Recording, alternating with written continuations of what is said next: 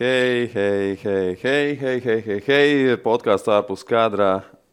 Pēc ilgāka pārtraukuma atkal ir atgriezies. Man cilvēki jau raksta, prasa, kur ir, kāpēc trīs nedēļas nav bijis. Nu, tā sanāca, ka es braucu mazliet atvaļinājumā, un tad kā tāds amatieris atgriezos un no ļoti siltiem grādiem uz netik siltiem grādiem saslimu un nedēļu noslimoju. Tagad esam atpakaļ un atkal varam parunāt par basīti. Protams, par basīti šodien ā, tāpēc arī sarunāšos un esmu uzaicinājis ā, ciemos Reinu Strupoviču, individuālās sagatavošanas basketbola skolas vadītāju. Tā var tevi nosaukt. Jā, jā. Dibinātājs, vadītājs. arī dibinātais. Jā. Valdes priekšsēdētājs. Tieši tā, tas būs pavisam precīzi. Jā. Klau, ā, daudz lietu notikušas šo, šo trīs nedēļu laikā. Esmu telefonā daudz pierakstījis, ko gribētos ā, pārunāt. Nu, daudz no tām lietām varbūt ir zaudējušas aktualitāti, un par visām varbūt nerunāsim, bet man šķiet interesanti tomēr. Ā, Vairākas no tām, tāpēc ā, sāksim ar tēmu, kas nezinu, vai tev ir tuva, noskaidrosim. Bat, jeb šī, ok, teikšu citādāk, ir publicēti, publicēts skaits ar klubiem no katras valsts, cik klubi ir iesaistīti kaut, kādos, kaut kādās lietās par algu neizmaksā, neizmaksāšanām. Un tur, protams, pirmā vieta ļoti, ļoti pārliecinoši ir Turcija. 323 lietas. Tas nozīmē, ka 323 spēlētāji, treneri, varbūt arī kāds cits stāfa cilvēks ir vērsies, vērsies ar, ar, ar prasību pret kādu klubu. Nākamā ir Itālija 132. Tātad ļoti liela starpība tur jau ir. Tad ir Grieķija, Krievija. Mēs redzam, pirmajā top trīniekā Turcija, Itālija, Grieķija, Krievija. Trīs tādas, varētu teikt, nosacīti valstis, kurās iespējams maksā vairāk naudas, bet tajā pašā laikā mēs redzam, ka bieži vien acīm redzot arī nesamaksā tās naudas. Līdz galam, kā tev ir bijis karjerā, tev, tev daudz kur ir palikuši parādā? Tā, nu, laikam jāsāk ar to, ka uh, liels prieks, ka uzaicināja. Uh, prieks šeit atrasties. Uh, pirmo reizi uh, esmu šeit. Uh, par, par, par tām algu lietām. Nu, tā ir tāda pavisam sāpīga tēma patiesībā, un arī aktuāla jau gadiem. Nu, es esmu, protams, man tās summas nav tādas, kādas varētu nosaukt citi cilvēki, ja, bet tā kopā rēķinot no sezonas uz sezonu, tā ir milzīga problēma. Nu, Man, protams, vēl joprojām ir parādā. Es pat necenšos tur vairāk neko tur, tur iesākt, ja, bet uh, man tādam vidusmēra profesionālim, kāds es biju, ja, 11 gadus, nu, tā summa ir desmitos tūkstoši. Tā kā iedomājies tādam vidusmēra profesionālim, ja, ja šādas summas sakrājās, nu, tad uh, es nevaru iedomāties, kā ir tur uh, citiem. Un, starp citu, manā gadījumā uh, zīmīgi, ka tu šo tēmu pacēli, jo, jo tas bija īstenībā viens no tiem iemesliem, kāpēc es par beidzu spēlēt un cīnīties. Jo tās summas vienkārši nu, neadekvāti, ka tu katru gadu kaut ko tev paliek parādā, kaut kādas astītes. Un beigās es varēju tikpat nopelnīt, ja attīstot savu biznesu un, eh, un mm. nemokot savu veselību. Tā kā Paigi labs eh, temats trāpīja tieši, jā, jo tas ir. Kā ir? Tu, aktuāli. tu arī vērsies kaut kur pie kāda, nu, vai tu tikai caur klubu, vai arī kaut kā Nē, plašāk? man aģents, protams, eh, strādāja, bet eh, ir tāda viena liela, ko, ko daudz nemaz nezina, kad, lai arbitrāžas tiesā varētu piedzīt kaut kādas summas no, no tiem parādniekiem, mm. tur pirmā iemaksa ir kaut kāda 6-7 tūkstoši, lai tu vispār tikai sāktu izskatīt. Mm. Nerunāju par to, ka, ja tu nepiedzen, vai klubs bankrotē tā procesa laikā, kas ļoti bieži notiek, Ko iesniedz- klubi arī mēdz? Ko viņi tā speciāli padara, jā. Un, uh, un uh, beigās tu paliec bez saviem 6, 7 tūkstošiem un, uh, un bez naudas. Tā kā, Tu zaudēsi vēl vairāk. tu reāli zaudēsi vēl vairāk. Līdz ar to klubu uz šito arī īstenībā viņi tā kā spēlējās ar šito. Mm. Viņi tic, ka neviens nemaz neies tur cīnīties par to naudu. Un manā gadījumā, nu, nesaukšu konkrētus klubus, bet, bet bija tādi, kas bankrotē vienkārši. Mm. Un pēc Man gadiem, liekas, pat Latvijā bija viens klubs, kas, kas un arī šādi tepat kaimiņos, arī, Ai, ok. kurš šo, šogad uh, atkal ir atsācis Ā, augstākajā līgā ok. spēlēt. Cīsiņi. Jā, tā kā, tur palika vislielāko summu parādā. Tā kā, uh, vienkārši paņem divas sezonas, atpūšās, Nu, sagrupējās, citu, citu organizāciju. citu, jā, un uh, mierīgi turpina spēlēt. Un, Tas īstenībā laikam arī izskaidro to, kāpēc tās, tās lielās valsts ir pirmās, jo tur tomēr spēlētāji, nu, viņi, es pieļauju, ir nopelnījuši daudz vairāk. Viņiem tie 6, 7 varbūt nav tik uh, izšķiroši, un tad viņi arī iet uz tām tiesām. Cita lieta, protams, vai viņi dabū vai nedabū. Bet, bet redz, Turcija arī ir, arī ir tā, kur visvairāk var pelna. Jā, nu, kā, tur ok, viņi nesaņēma, jā, pirmā vietā nesaņēmējos, bet viņi ir pirmā vietā arī saņēmējos. Jā, jā, jā. Nu, nu, tādā ziņā, jā, protams. Uh, Turcija, jā, interesanti, Lietuvai ir 23 keisi, jā, tad arī, un Baltkrievijai ir 3, kas ir jau nu, kaut kas līdzīgāks tam vidusmēram, kur, kur teorētiski varbūt arī spēlētājiem tas varētu samaksāt, nu, izmaksāt daudz vairāk. Varbūt tur ir Minskai visi trīs. Jā, varbūt. Bet jā, interesanti, nu, Latvija top 10 kā nav, un es domāju, ka nu, te ir tas stāsts, ko tu stāstīji. Te vienkārši ir, nu, tas ir pārāk neizdevīgi, jā, tas tā notiks. Algas nav. Te ir smieklīgs mm. algas, jā. Mm. Uh, Nākamā lieta. Uh, Braļla Vrnovičs. Viņiem 1. novembrī apritēs 40 gadi. Viņi joprojām turpina spēlēt basketbolu profesionāli. Uh, šajā sezonā viņi to dara Londonas Royals komandā, Lielbritānijā, Brītu basketbola līgā. Pagājušo gadu dibināts klubs. Uh, interesanti, ka šiem brāļiem Viņi ir, viņi ir tādi ļoti interesanti personības. Viņiem ir savs, eh, vai vismaz bija savs TV šovs, eh, realitātes šovs. Viņiem ir savs merchandise, ko viņi, ko viņi pārdod un, un izplata. Un, eh, un, nu, izskatās, ka tiešām viņi izbauda to, to kopā spēlēšanu jau vairākus pēdējos gadus. Uzspēlēja Lietuvā un tagad Londonā. Nu, tur pirmās spēles vismaz pēc statistikas skatoties, varbūt nav tik ļoti pārliecinošas viņa izpildījumā, kā varētu domāt, zin, divi džeki, kas ir tādi Eirolandes duži bijuši. Aizbrauc uz, uz Brītu basketbola līniju, bet nu, skaidrs, ka 40 gadu vecumā arī ir, ir sarežģītāk. Bet man, man tas šķiet viss interesanti ar to, ka ir parādījies kāds klubs ar, ar tādām ambīcijām, un, un, un Londonā, kur ir no Lavrinoviča pozīcijām skatoties ļoti liela lietuviešu kopiena vispār Anglijā un Londonā arī noteikti. Un uh, Lietuviem, starp citu, ja nemaldos, ir sava līga pat Anglijā.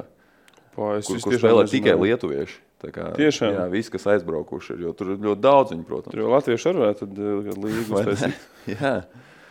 Uh, varbūt hokeja līga kāda ir. jā. Es tiešām nezināju arī par tiem Lavrinovičiem, jā. Jā, jā, jā, un, un, un Un vēl Londonas sakarā, kāpēc es to pieminu, tas ir interesanti, ka nu, Londona vienmēr tiek minēta kā viena no tām valstīm, kur, viena no tām vietām, pilsētām, kur kaut kādā nākotnes perspektīvā redz vai no nu Eirolandes vai NBA komandu. Jā, nu, ja tas NBA ir dzirdēts. Jā, jā. Vai, vai Eirolandes. Un skaidrs, nu, tur ir 9, 9, 10 miljoni iedzīvotāji, tad tur atrastos arī, arī tie, kas aiziet uz to basketbolu, lai cik viņš varbūt tajā hierarhijā ir zemu. Bet jā, nu, tāds interesants fakts. Tā kā lūk, arī līdz 40 var spēlēt. Jā, unikāli. Bet viņi to, to Angliju mēģina, mēģina, mēģina attīstīt to līgu, bet nu, kaut kas viņiem tur tomēr nesanāk. Kaut Nē, tur... Es kaut kādus esmu redzējis no fināliem. Nu, tad, tas produkcijas, nu, tas basketbols spēlētājs, ok, nu, nu, līmenis ziņā viņi jā, netiek nu, līdzi. Protams. Bet tas viss apkārt, tas produkcija, kas ir izveidots, manuprāt, diezgan, diezgan solīdi. Nu. Jā, kāpēc lai nebūtu? Tur tāda, tāda cilvēka daudzums, nauda, viss ir baigi, jā, interesants jā, fakts. Jā. Es nezināju par to. Lavrinovičiem, nu, viņi jau ir jaudīgi, nu, beidz, nu, viņi tāda karjera, nu, viņi, es domāju, gribētu viņi līdz 45 tur varētu. Gan jau arī atrastos kāds, kas viņus arī ņēma. Protams, nu, tur jautājums, kāda viņam ar veselību, nu, ja tā veselība Jā. ir mierīgi, mierīgi. Es atceros, man uh, brālis spēlēja kopā ar viņiem uh, Rēģo, tad uh, viens no brāļiem teica, ka viņam jau ir bez mazā jākārto, kurus tur pakāpes invaliditāte. No, nu, redzi, jā, es domāju, ka viņiem tur ir pa pasmit operācijām visādām. Kā, bet spēlē vēl, nu, tas ir unikāli. Jā, tas ir unikāls. Ingūns Bankovits varēs uzspēlēt par viņu. Jā, viņš, viņš vēl joprojām tur spēlē. Jā, jā. jā, jā nu, viņš ir iedzīvojies, es domāju, viņš tur saņem labu naudu. Līmenis tur ir pietiekoši vidējs, lai, lai mierīgi ilgi tur spēlētu. Nē, tur Es nezinu, Ingūnas uh, bankvietas gadījumu, bet uh, ir kaut kāds spēlētājs, kas joprojām nu, arī strādā paralēli, dara kaut ko citu. Un, à, nu, noteikti. Tādā veidā. Nu, noteikti jā. tādā veidā arī. Tā kā, jā. Ejam tālāk. Nākamais. Uh, Eirolandes jaunā sezona sākusies, mūsēji arī vairāk ir sākuši spēlēt. Un tad es skatos pirmo CSK spēli, un pēc spēles ir liela neizpratne Twitterī vai komentāros par to, ka Tudis nemāk izmantot strēlnieku, nedod bumbu viņam un, un nespēlē. Un tas ir tas, ko es visiem mēģināju stāstīt jau iepriekšējā podkāstā, kad mēs runājām tieši par Eirolandu, ka strēlnieks nebūs saspēles vadītājs CSK. Viņš būs otrais numurs, jo Eiropā viņš ir sevi. Viņš ir visos tajos lielajos klubos bijis tikai primāri otrais numurs. Viņš ir divi viens bijis vienmēr. Precīzi. Un, un nekas nav mainījies tagad arī. Es domāju, nekas ka... ir nemainījies. Un tāpēc viņš arī tika paņemts tur. Protams. Tur jau tā lieta, un viņš visur, kur spēlē, tu jau precīzi saki, nu, tur uh, visus savus spilgtākos gadus, visas tās uh, uh, sezonas, kur tīpaši brosē, jā. jā. Otrais numurs, tīrs otrais numurs. Tur viņš ir. Nu, spēl, viņš bieži spēlē, un tagad arī tā nu, sanāk. Kombo, jā, Divi saspēlnieki vienlaicīgi, un jā. tad viņš ir tas nosacīt otrais numurs. Jā. Tā arī sanāk, un, un, un jā, es domāju, ka tas īpaši nemainīs. Nu, vienīgi, protams, atkarīgs no, no trenera. Un jā. traumām un traumām. Un, un, un mēs redzam, ka tomēr ir grūti sākusies tā sezona. Un, mm. un netik pārliecinoši. Varbūt tur kaut kas var notikt, mainīties. Bet, uh, bet katrā ziņā man tas nav pārsteigums. Man ir pārsteigums, ka citiem tas ir pārsteigums. Nu, tie, kas seko basītam, viņiem vajadzētu tomēr saprast, ka. Nu, nu, es, protams, nezinu, ar ko tu, ar ko tu runāji pagājušā podkāstā. Bet... Viņš ir augstskola, bet līdz vadītājiem. Viņam jāzina. Viņam nē, nē, viņš zina. Nu, nu, jā, nu, viņš arī tā. Jo tas ir skaidrs, ka viņš visus iepriekšējos gadus kā, kā otrais. Un, un zīmīgi bija tas, ka viņš atbrauc uz izlasi. Viņš ir pilnīgs poingārds. Viņam vispār nav. Ne, viņš jau, es domāju, ka viņš varētu spēlēt. Viņš arī varētu, kā, kā, jā, bet nu, viņi paņēmuši tur tos pārējos, ja tur kam ir vēl lielāka jā. alga. Ja, tad, mm. nu, tad jāspēlē ar viņiem. Kā, bet nu, viņš arī, teici, pierādījis sev kā otrais. Iemest, viņš iemest var. Iemest var. Nu, kāpēc? kāpēc viss jau ir kārtībā. Jautājums. Nu, kāds ir tas pirmais numurs un cik viņš tai bumbai pieskarās. Ja? Nu, tas ir cits jautājums. Tur, tur jāskatās no, tā, no tiem pārējiem kadriem. Tu arī eh, savulaik, nu, gan pirmais, gan otrais bija. Nu, manā Jā. gadījumā tas ir bijis tāds, uh, bišķi, kā lai pasaka, uh, bišķi lāsts arī savā ziņā, jo, jo nu, es tā ne, ne īsti pirmais, ne īsti otrais esmu. Tas arī bija tas, kas man vienmēr traucēja, jo tā mana tāda, tāda nu, ja pa mani, mm. tad man patīk vairāk gūt punktus, vairāk būt agresīvam un vairāk tā. Man nepatīk, nepatīk vadīt to saspēli. Augums tev tur līka. Jā, man visu laiku kaut kā stūma tur, un tad es, man nepatika tas, un es tā kā priekš tā otrā, jā, līdz kaut kādam līmenim tu deri kā, kā, kā, kā, kā šūters, kā, kā, bet kā līmenis augstāk, tā tev pretī atnāk, tur viens tāds. Jā un tu netiec pat pieskarties bumbai. Tur viss beidzās. Bet ir vai ne? Tad tās līmeņa atšķirības ir nu, visizteiktāk, tu jūti tieši fiziskajā ziņā. Tu, Noteikti. Ne jau meistarībā, tieši Nē. fiziskajā ziņā. Tur jau tā lieta, ka es jau varu izmeistaroties, kā es mm. gribu. Es uh, pats arī vienmēr strādāju pie savas tehnikas, ļoti daudz pie metieniem, ļoti daudz.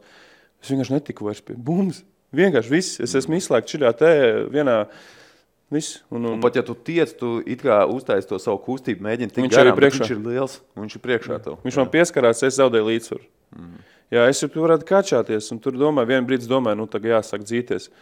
Ametiens, un tas viss, kas mana stiprā puse, nu, tas jau vairs nav. Mm. Tad tu esi tāds, tāds klucīts uz laukumu. Nu, protams, arī aizsardzība. Nu, es esmu slavens arī ar to, ka man ļoti patīk paslinkot. Tas ir Aizsardzība man. Bet man... Tu redz, tu to nenoliedz. Nē, nu, tā, ļoti, tā bija ļoti liela vājā puse. Un, un tas ir tieši tas, ko es šobrīd varu citiem ieteikt, mācīties sa saulēcīgi. Mm. Jo tā aizsardzība izšķirs visu. Tas ir arī tāds, nu, nu es nezinu, vai gribas spēks vai apņēmība. Nu, kaut kā tas ir, Jā, tas, tas ir, ir vairāk salauzt sevi, vai ne? Nu, kaut kā arī, arī piespiest sevi strādāt vairāk. Viens ir piespiest, bet uh, otrs ir arī fizioloģiskie dotumi tev kā cilvēkam. Nu, ir, ir cilvēks, kas atnāk, viņam, nu, tur, nezinu, NBA spilgts piemērs ir Delevedova, ja, kas mm. uh, tur kājas viņam ir nu, tik stipras. Nu. Mm. Es varu kačāt tās savas kājas un darīt, es tici man, daudz domā, ka es neesmu to darījis. Es to darīju visu, cik vien es varēju, ja, tur līdz pat pār, pārdarīšanai, ja, līdz, mm. ar ko es arī tur operācijas beigās uh, bija jātais, bet uh, vienkārši fizioloģija tev neļauj sasniegt tādu ā, līmeni. Mm. Tīri kājās. Un viss, un tas tā kā saka, tur viņš tiek līdzi tur nenormāli, ja, visur ar ātrumu. Latvija arī ir īstenībā ļoti forši spilgti piemēri ar foršām, tiešām ātrām, labām kājām aizsardzībā. Tas pats Medis VFā šobrīd, ja, nu, Nu, daudz, piemēram, tas pats kādreiz treneris, tas bija Gailīts kādreiz. Ja? Nu, Jā, unikāls citu, jā. piemērs aizsardzībā. Nu, bet viņam arī Es domāju, ka fizioloģija. viņš jau uzspēlēja profesionāļos lielā mērā tikai, Tikai dēļ tā, tikai dēļ tā. Un pirmkārt, Viņš viņš, VFA mēs kopā, pat ne? kopā Jā. uzspēlējām drusciņā. Jā, mēs pat uh, uz treniņiem kopā braucām no šejienes tur citā. Tā kā kaimiņi bijām. Un, uh, un, un viņš tieši arī bija tai- tajā ziņā, ka jā, aizsardzība vienkārši nu, Mm. nereāli laba. Un viņš spēlēja 35 minūtes. Mm. Es varēju iemest, es biju tur super talantīgāks. Ja? Varbūt es, prot- protams, piekrītu tev druskuļi, ka es arī varbūt nebiju super gribošs spēlēt tajā aizsardzībā, ja? bet, bet man arī fizioloģija tāda, ka es nevaru tos sānskās kustības tik ātri veikt. Mm. Tur fiziskās sagatavotības treneri varētu sīkāk izstāstīt. Tur, tur ir, ir tās fizioloģiskās lietas, kas. Mm.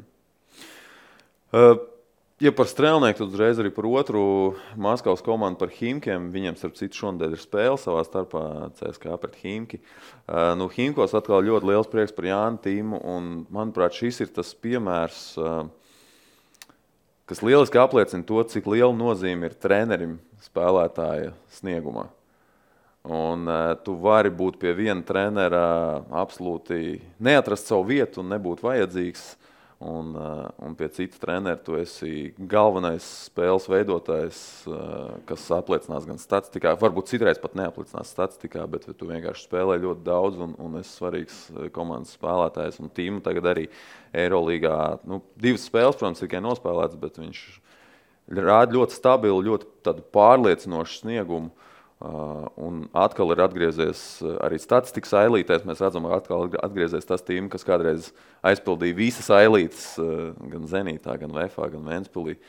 Un tagad viņš to pašu dara šajā līmenī. Tā kā treneru nozīme tas ir, tas ir droši vien izšķiroši. Es pat varētu teikt. Noteikti. noteikti. Nu, tas arī, viņam vajag forši arī tas, ka viņš kopā ar Švedu vajag labi. Viņi viens otru kopā, jā. papildina. Mm. Jo, jo Šveids tur tas dulēs un, un, un, un viņam zaļā gaisma, viņš tur dara, ko grib, driblējās. Un, un tīma perfekta sistēmā. Viņš uzreiz zina, kur nokustēties un vienmēr Nu, atrod. Viņš māca nolasīt arī. Jā, viņš ir gudrs džeks, un mm. tagad arī septiņas trojkas ielika. Ja, nu, mm. Forši, nu, tu tiešām prieks skatīties. Jā. Jā, jā. Kā ir ar treneriem, tev ir eh, bijis kaut kad karjerā kaut kāda dispūti vai es... Oi, tu jau man taču zini, gan jau tas ir visādi gājis. Jā. Tas ir arī, ar, ar ko es esmu bijis slavens. Nu, nu, man ir tā, ka es laikam, man tēvs arī bija treneris un, un labs treneris. Un, kaut kā man, tā mana doma vienmēr gāja pa priekšu visam. Mm. Nu, ka jābūt tā, kā es domāju, kas absolūti nepareizi. Jā. Pats esmu par treneru pastrādājis, es jau kādu laiciņu, un, un tie spēlētāji, kas tādi ir, viņi mums vairāk nepatīk. Tieši tā. tā kā es sev nepatīku, principā, tur tajā šobrīd. Ja, tā kā, tā kā, bet tajā laikā jau nu, tas raksturs, nu, tāds viņš ir. Nu, man gribējās to savu, nepatika daudz gājienu. Nu, es tā kā nemācēju vairāk to paturēt pie sevis un uh, palaist grausī ja, brīžiem. Bet, mm. uh, tas arī man iztraucēja. Bet, nu, uh, tas arī noteikti, ir kaut kāds, uh, ir, mēs redzam, mūsdienās arī. Super talanti, ja tas pats šveicis kaut vai nu, tikko pieminētais. Nu. Viņš ar visiem pēc kārtas tur dara, ko grib, ja, bet viņam ir talants un, un spējas tik lielas, ja, ka tas, nu, tas, ko viņš tur, ar ko, ar kurš treneris saka, viņam tas vairs nav aktuāli. Mm. NBA gadījumā ir aktuāli, NBA viņu ātri izšvirņā ārā, ja, žargonā runājot. Status. Tur nebija tāds status, un, un, un tur tādi talantīgi ir pilns, jā, bet, uh, bet priekš Eiropas, priekš Eirolīgas viņš ir unikalitāte. Un, mm. un tad pat treneriem atgriežoties, nu, viņš var drusku atļauties vairāk. Nu. Man bija tā, ka es kādreiz kaut ko tur eh, parunājos, sev, un man bija uz galu, jā. momentā. Tur neviens neauklējās. Tā kā, tā kā tas ir arī. Nu, Es, protams, vairāk, eh, man bija, drus- manā gadījumā bija tā, ka es eh, karjeras sākumā dabūju druskuļi to savu reputāciju, un tad viss karjeras atlikušajos desmit gados es varēju darīt, ko es gribu, būt perfekts, kā es gribu. Viņi vilkās līdzi, jo kā kastā es biju tas, kas var asi iedzelt kādam trenerim. Tā kā, tu no tā pie- grūti tikt vaļā. Bet tu pie valda Valtera uzspēlēji arī. Veselu pusotru gadu. kā, jums, kā jums bija komunikācija? Jo tomēr nu, valdes arī ir tāds, kurš varētu būt Jā, pie spēcīgs raksturs pretī. Mm, Pie Vālda bija interesanti. Vālds bija godīgs. Viņš bija, teiksim, ja es darīju savu darbu, un ja es visu cītīgi izdarīju, es pat varēju viņam pateikt pretī. Viņš uh, mierīgi. Viņš mm, nav, nav tā, ka viss domā, ka tur uzreiz tur baigi, tur viņš uzsprāg. Bet tajā brīdī, kad es kaut ko tur sačkoju, kaut ko tādu gāru viņš uzreiz deva iekšā. Tā kā ar vārdu pat man patika strādāt. Man ne- nekāda problēma nebija. Jā. Vienīgais bija tas, ka, nu, viņi to komandu sāka būvēt citā līmenī. Mm. Viņi nu, tā baigās, ja pārgāja uz to citu līmeni uzreiz. Un tajā jaunajā, tajā, kur bija jau, jau jaudīga veči, mm. nu, tur jau sāka jau. Es aizmirsu, kurā līgā viņi tur jau sāka spēlēt. FIBA Euro Challenge, manuprāt, bija Jā. pirmā sezona. Jā. Nu, tad, mm, VTB. pat, man liekas, ka VTB, VTB laikam pat jau bija, jā. sāka. un tad- jā, jā, jā, Nu, tur, es, tur es neiederējos, un tur es nebiju tajā līmenī vēl. Un, un tad, tāpēc es uzreiz uh, kaut kādu, man liekas, kad pusotru gadu es tad VFA pabiju, mm. un tad es sāku savu ekskursiju par, par Ekskursija. pasauli. Tā tu to sauc, jā, Jā. ekskursija. Tāda man sanāca. Jā. Uh, Klau, pie tavas karjeras arī vēl mazliet vēlāk, bet uh, pabeidzot, pabeidzot šīs nosacīt aktuālās tēmas, tad Žalgiris arī sācis jauno sezonu sācis ar diviem zaudējumiem Baskonijai un, un, un Milānai. Bet Žalgira finanšu rādītāji ir kaut kas apbrīnojams, manuprāt, visā Baltijas sporta kā tāda kontekstā. Mēs, es domāju, pat nevaram šeit likt nekādu kur nu vienādības zīme pat salīdzināt, vai, vai tuvumā Rīgas dīnāmo, jo viens rādītājs - 4,6 miljonu ieņēmumu no biļešu pārdošanas pagājušo Tas sezonu. nereāli. Jā. Tas ir vienkārši.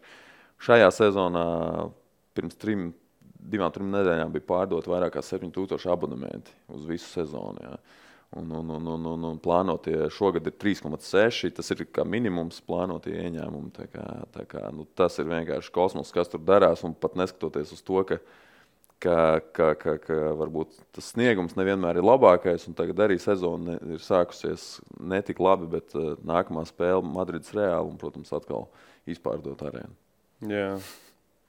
Laikam viņiem cita nodokļu sistēma uh, valstī. Bet tur arī ir, nu, nu, tur ir viss pakārtots lielos vilcienos žāgri. Nu, ir, arī, arī, arī pilsēta atbalsta gan finansiāli, gan viņiem par arēnu no jāmaksā, un viņi viņu tā kā var ā, izmantot un, un, un, un, un, un uzturēt ā, savām vajadzībām. Tā kā, nu, jā, varam tikai vēlreiz ā, priecāties par to, ka īstenībā šeit pat blakus mums ir tāda līmeņa organizācija. Abrīnojami. ziņā. Jā. Nu, ko, pēdējais eh, gada basketbolists mēdījiem bija, bija balsošana. Manuprāt, vēl turpinās tiem, kas nav nobalsojuši no mēdījiem. Arī līdzutēji var vēl nobalsot. eh, Un es gribu uzzināt tavas, tavas, trīs, iz, eh, tavas sešas izvēles, tavu secību. Trīs nominācijās, kas arī tiek piedāvātas. Mums ir gan gada treneris, gan gada spēlētājs sievietēm, gan gada spēlētājs vīriešiem. Nu, vīriešiem, protams, nav tāds izteikts favorīts vienmēr pēdējos gados Kristaps Porziņš, jo viņš gluži vienkārši nespēlēja. Bet savukārt ir Dairis Bērtāns, Dāvis Bērtāns, Rodions Kuruts, Rihards Lomašs, Jānis Strēlnieks un Jānis Tīma. Nu, Kā tu varētu sarindot, kur, kuram tu dotu gada spēlētāju atzinību par pagājušo sezonu?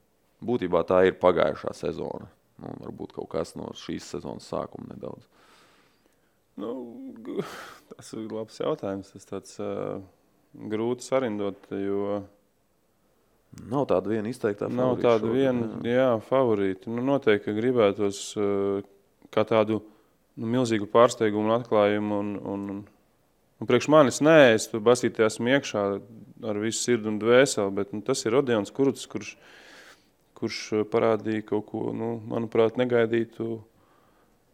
Priekš visas, nu, teiksim, tautas, jā, mūsu mm. Tāpat laikā viņš tur sasmērējās ar savām problēmām. Jā, nu tas, tas, tas bija to visu pabojā. Bet, uh, bet, Nu jā, bet tādā mēs basketbola ganī, jā, es domāju, ja tīri par basketbolu, tad es noteikti, kad, kad kurucu liktu noteikti kā, kā numur viens, mm. jo tas tomēr ir NBA un nespēlē cik gadus, jā, vispār. Un aiziet un NBA spēlēt burtiski nu, pamatsastāvā, jā. Nu, Jā, jā. Viņš, faktiski bija, Viņš bija pamatsastāvā. arī. Nu, tas ir, nu, ja mēs viņu neliktu kā pirmo šī no šiem spēlētājiem, tas būtu stipri dīvaini. Tādā, ja mēs tīri no basketbola aspekta skatāmies, otrais noteikti, kad būtu, nu, gribās man to tīmu likt iekšā pirms tā strēlnieka. Bet nu, tas tāds baigais, jo viņš tajā pagājušajā sezonā tur Olimpijākusā Nu, Bet viņam tik spilgti viņš iegāja tajā pagājušajā gadā, Himkos. Jā. tam, jā. Bet, viņš pilnīgi, bet tās bija jau pašas sezonas beigas. Līdz ar to bišķi, tas šitā sezonas sākums arī tāds uh, izdevies. Nu, viņš tā baigi. Tur tāds baigies 50-50. Jā. Nu, tur, tur pussezonā viņam varētu stabilizēt. Viņš varētu konkurēt droši vien par, par labāko. Un strēlniekam, nu, tas, ko viņš izlasīja, parādīja. Nu, tik žēl, ka netika. Nu, nu, tādu viņu es vispār neatceros. Nu, tāda līmeņa. Viņš bija tā kā galvas tiesa pārāks par jebkuru strēlnieka versiju, kāda bija bijusi Latvijas izlasē. Tā kā, nu, žēl tā trauma, ja? un arī izlasē, ja? bet sezona, kluba sezona, nu, nekāda. Jā, jā, tur tā lieta. Totāli nekāda. Līdz ar to atkal tas. Un tas savainojums, kas arī pirmkārt jau pirms tam viņam tā loma varbūt nebija tur, nu, viņš kaut kā nespēja īsti līdz galam atrast. Nu, viņš atkal bija tas otrais numurs, kas tur tā kā. Jā. Un, ja vienlaicīgi ar Spanuli jāspēlē, tad vispār tur auzas sākās, un beigās vēl viņš notraumējās un nespēlēja vairākus mēnešus. Nu, man, man, es pirmo tomēr liku Dairi, tāpēc, ka viņš bija Eirolandes labākais snipers, plus viņš 30 gadu vecumā veids nu, nevienam arī negaidīt ļoti pārsteidzoši. Es domāju, arī, arī mums, kas seko pārsteigti, negaidītu lēcienu. Tur kalnītiem jāpaspiež roka. Jā, un Tā kā, tā kā es, es viņu ierindoju pirmo, un tad otro es liku Rodionu Kurucu. Uh, nu, varbūt arī ar tādu perspektīvu, ka varbūt, varbūt vēl pat labāk uz, uz, uz nākotni. Es domāju, no šiem sešiem, nu, Lomačs visu cieņu tam, ko viņš izdarīja Latvijas-Igaunijas līgā un Latvijas čempionātā, bet nu, tomēr uz to pārējo fonu viņš tomēr krīt ārā. Paga, pagaidām es teiktu. Jā, jā, nu, tagad nu, arī Eirolīga, Eirolīga rāda, ka Džeks mm. ir savā vietā, viss kārtībā. Nu, es pat domāju, ja viņš būtu Latvijas čempions, viņi paņēmuši ar Vēnspili, tad viņš būtu vēl jaudīgāk tajā sarakstā. Bet nu, viņi pat nu, beigās nepaņēma. Nu, Dairis, saka, nu, manā skatījumā, viņš ir vienmēr bijis top. Ļoti, ļoti, ļoti jaudīgs spēlētājs, bet šajā gadījumā nu, man drusku nepamet sajūta, ka tā, tas NBA bija drusku tā, tāds avansiņš. Jo tajā Itālijā viņš bija tāds rītīgi, rītīgi no, lomas spēlētājs. Ja? Viņam tā statistika arī bija tāda 4, cik tur punkti. Nu, un no jā, tāda, bet... nu, baigais bezprecedenta gadījums, kad aizbrauc bez tādas kaut kādas, jā, precizitātes super, bet, bet mana, manā pieredzē pārsvarā tā, ka viņi bišķi uzspīd Eiropā, vismaz kaut kādu nogrieznīti. Un par to viņi dabūna uzaicinājumu uz NBA. Nu, kāds arī jāskatās kopējā situācija, kāda bija klubam, kāpēc klubs izdomāja. Nu, tur jau viss kopā ir komplekss jautājums. Jā. Bet, bet eh, nu, man vienkārši tas stāsts viss tā ļoti. Nē, tas ļoti bija nu, kolosāli. Nu, tur. Tomēr beigās piepildīja to savu sapni un, un uzspēlēja uzspēlē NBA. Uh, eh, meitenes. Meitenēm ir tātad sešas kandidātas. Ir uh, Aija Brumermana, Klakotska, Elīna Dika Laku, Kata Krēsliņa, Ieva Pulvera, Aneta Štemberga un Kristīna Vītola. Seko sieviešu basītim? Viņš jau visam sekoja, jā. Pa lielam, tagad tava kārta salikt, ne? Nu, es laikam Kristīnu Vītolu likt pirmo. Viņai bija, es domāju, labākā sezona karjerā klubā, kas bija Eirolīgas pastarīta pēc statusa un izdarīja daudz vairāk nekā visi gaidīja tika, tika playoffā. Uh, Es viņu liktu ļoti žēl par to, ka viņi notraumējās eh, izlasē. Jā, es domāju, tas... ka ar viņu kopā būtu pavisam citādāk. Izlases dēļ savukārt otro liku Elīnu, eh, jo sezonu viņa varbūt, eh, viņa vienkārši nespēlēja lielu daļu sezonas. Viņa mm -hmm. tikai sezonas otrajā daļā sāk spēlēt klubā, bet nu, izlasē bez viņas būtu, diemžēl, vēl nelabāk, kā jau bija. Es domāju, un tad trešā Anita Steinberga, nu, es domāju, pārliecinoši labākā no tām, kas ārzemēs spēlēja arī Itālijā. Trešo vietu šķiet izcīnīja. Un, un, un, un, un tad tālāk uh, Aija Brumermane, kas arī tādu jau pieredzējis spēlētāji, kas tādā jau, jau, jau karjeras, varbūt otrā pusē, uh, aizdīja labāko, manuprāt, karjeras sezonu. Jā. Un, un uh, izlasē arī, arī, arī palīdzēja labi. Nu, tālāk tad, jau pulveri kā krēsliņa. Tas būtu mans sešnieks. Jā, man stipri līdzīgi tā Elīna čempiona vilka ļoti jautājums, jā, nu pa pārējām tur, tur varētu diskutēt, bet, bet nu, nu jā, un Steinberga. Nu, Kristīna Vīto, Alana Steinberga arī divas līdzīgi profilu spēle, nu, jā, līdzīgas pozīcijas. Bet spēlēja un bija redzamāka Vītola, nu reāli būsim godīgi. Nu ārzemēs, protams, Steinberga tur ārdās, bet, bet nu, viņu jāredz izlasē. Jā. Tad viņi domāju, arī tas ir faktors. Tas noteikti Jā. ir faktors. Mm. Tas nav, nu, nav vairs tie laiki, kad, kad tur mierīgi tur spēlēt kaut ko un, un nerādīties pie saviem Tas ir tas, ko es uh, tagad uh, sporta vīzē būs Krista Porziņa speciāli izlaidums, arī es tur mazliet uh, šo to uzrakstīju. Un, un viens secinājums, ko es, ko es, pie kā es nonācu, ka Eiropiešiem tu kļūsti par tādu savā valstī īstu leģendu tajā brīdī, kad tu nevis NBA esi nospēlējis, bet tad, kad tu izlasē arī esi spēlējis. Jo Židrons Ilgausks super NBA karjeru, bet Lietuvā viņi nevar salīdzināt ar jebkuru citu, kurš ir spēlējis savā izlasē. Protams, kaut vai to pašu Jasikeviču. Nu. Jā. Tu vien bija nekāds, bet tādā valstiskā līmenī viņš ir nu, leģenda. Pilnīgi piekrītu. Tas ir Dirks no Vīskas, no Vīskas, Vācija. Nu, jā. tas, un cik gadus pēc kārtas? Jā. Tie paši Gazoli, Spānija, Navarro, tur visi, eh, kas brauc, eh, Tātad tautas apziņā tu pats liec nākamajā līmenī, kad tu spēlē izlasē tieši. pilnīgi pārliecinoši. Pilnīgi, pilnīgi precīzi. Es pilnīgi tāpat uzskatu. Tagad arī Anēta nebūs uz, uz uh, pirmajā, pirmo sabraukumu, uz kvalifikāciju.